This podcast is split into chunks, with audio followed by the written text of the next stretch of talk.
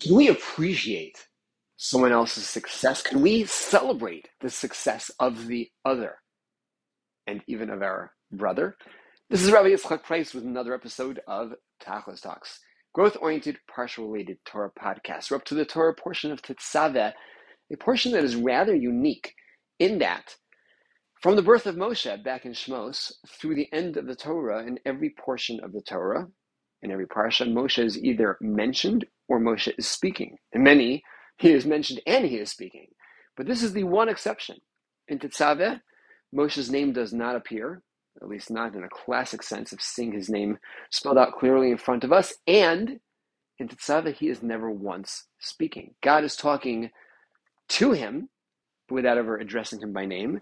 And without getting involved today in the exact why this is that one particular parsha, it's fascinating that in a certain sense, while Moshe is masked and in the background, we actually see something particularly great about Moshe as well. Based on uh, a beautiful essay in the work Sichos Musar of Chaim Shmulevitz, I want to take a look at the relationship of Moshe and Aaron as reflected in this parsha and in one other section of the Torah. This is the parsha where the garb is being uh, designed for the high priest, or at least we're giving the commandment of how to design the garb for the high priest and the priests, the Kohen Gadol and the Kohanim. And that first Kohen Gadol is going to be Aaron, Moshe's brother. But who should have been the first Kohen Gadol? Who's the first one who's ever tapped on the shoulder, if at least figuratively, by God with a message, you're the man. You can have this role. By tradition, back at the burning bush, when God offered Moshe leadership of Israel, it was to be the full leader, all aspects of leadership. And it would have included being the spiritual leader, the high priest, the Kohen Gadol, and playing that role as well. And in fact, interestingly, later on, a few parshas down the road in Tzav, when Moshe inducts the temple and the initiation and preparing the way for Aaron to become the high priest, Moshe really does serve as the high priest for that first week, not wearing the garb of our parsha, but in a sense, he had the capacity, and even clear he had the capacity because he even introduces the operations of the temple and plays that role in a very temporary spot until Aaron is able to take over after that first week. Moshe lost it. He forfeited it when he declined the leadership and argued with God and God had to appoint Aaron as his spokesman and split the leadership, give Aaron the position of the high priest as well. Now, that said, Moshe would have had every reason right now to have some element of frustration, some angst over the fact that we're talking now about the garb of the high priest. The garb, this could have been mine. This could have been me. I could have been playing that role. And yet we find something very interesting.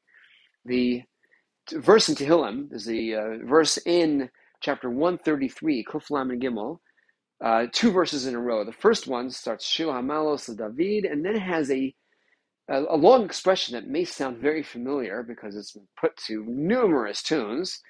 Hine matov uman naim sheves achim gam yachad. How beautiful, how wonderful when brothers coexist together. They dwell together. Hine matovu or you may have the hine, all types of tunes, quite a widespread of what type of music is used for these words, describing the wonderful idea of camaraderie and brotherliness.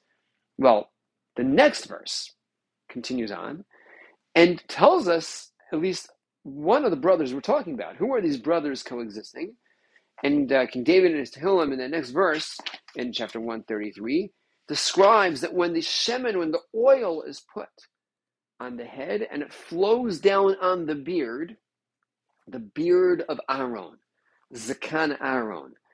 The oil on the head would be the inducting Aaron to be the high priest. Oil was generally a signal of being elevated out of the crowd. Oil always rises above the water, and that signals you have been isolated from the mix. You're not aloof and detached, but like the oil, it doesn't float away from the water, but it sits there as a top layer on top of the water. The water represents the the, the natural order of the basic world, and you've been pulled above that. So elements of sanctity and holiness and leadership are often anointed with oil. Quick aside, the word Mashiach is often mistranslated as as a savior. That would be Moshiach. Mashiach means one who's been anointed because the kings of Israel were, were anointed with oil. And Mashiach really has to be someone who plays the king role. But that's a huge topic. Back to our discussion. Aaron was anointed with oil, and the oil flowed down on his beard, but says the, the Medrash, it said the word beard twice in that verse. It says the oil on the head went down on the zaken, on the beard. It was like zakan Aaron, the beard of Aaron. Well, why the word beard twice, says the Medrash? Because there were two beards that experienced this. There were two people that experienced the sense of being elevated to the high priesthood. There was Aaron and his brother Moshe. Because although Moshe was not being elevated to be the high priest, and he was forfeiting this role, and he had had to give this up, but he so appreciated Aaron being inducted to the position of high priesthood that he felt it as if it's coming onto me, as if I'm being given this. It's so not the case of that this is contrary to me and competitive and distant. I feel like we're a team. I really feel like, oh, if Aaron's being inducted, that's the greatest thing in the world. It's as if I'm being inducted. He goes on to say, Rav Chaim Shmulevitz, that's why in the beginning of our parsha, when God's talking to Moshe, he says, and you shall command that they bring the, the Kohanim, the priests, to you. Hakrev elecha. What do you mean bring them to you? God is talking. Bring them to me. You're bringing Aaron and, and his sons to serve me. But Hakrev. Bring them to you because you feel that when they're inducted, you're inducted. This is not distant from you. This is together with you. Describing the greatness of Moshe. We know Moshe is being the Anav Mikol Adam, the most humble, but also the most capable of not simply I'm okay with the fact I'm not by priest, and not simply I'm okay if somebody else at the distance is getting a job, but here my brother, where I could really have viewed it as oh, that's so uh, so much of a reminder it could have been me, and I'm actually the one to be inducting him, yet I'm fully comfortable celebrating that reality. This is not just Moshe to Aaron, though. We find it the other direction as well. Earlier on in the Parsha of Shmos, when Moshe is being sent by God to the nation of Israel, and God's telling him, You go, and you go, and when your brother Aaron sees you, how's he going to react? The Pasuk describes, the verse says, Aaron's going to see you. Actually, I was looking at these verses earlier in the week in a study group.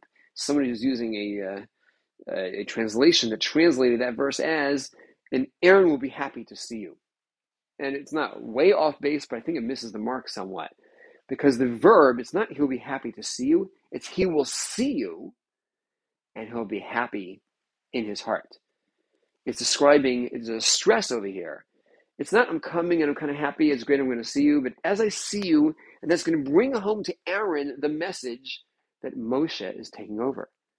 I have been in a leadership position back in Egypt, having to shoulder the cries, the pain, the anguish of the nation in exile, and all of the turmoil, all of the torment, all of the oppression. I've been a leader playing that role, and now Moshe is going to come and whisk them out of here, and he is going to have the spotlight on himself. He's going to get the front pages of the newspaper. All the sense of reward and acknowledgement is going to come to Moshe.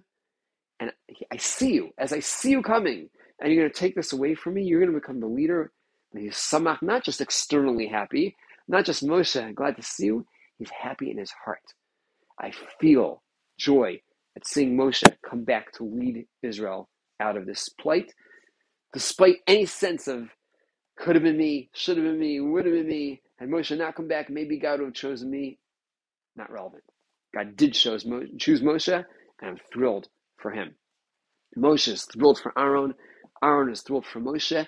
That's the Sheves Achim Gam the brothers that can. It's not simply we get along with each other, we become Yachad. We become like a, a unit. We often deal with situations in life where why did she get this post? Why was he assigned that task? Why was she raised to that position on, on this community board, or the case is, and a certain potential angst, frustration? Well, the more we can view ourselves as number one, we've talked about this in other podcasts, recognizing if it came their way rather than mine, it's for them rather than for me, as being dictated from above. And number two, we're one team. If we're brothers, our family is getting this honor. If we're brothers, we, we share the same DNA. And if we are part of Klal Yisrael, we are we share more, even if it's not immediate family. But you, I'm, I'm happy that you are being elevated. I'm happy you represent our world. You're not just you versus me. And our world is having more expression of good, more expression of some kind of joy.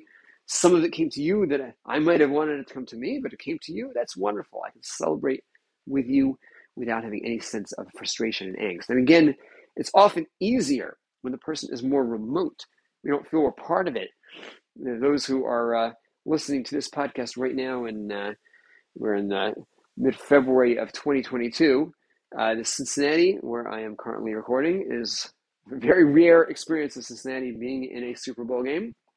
Lots and lots of discussion of our team. And people are rooting for our team.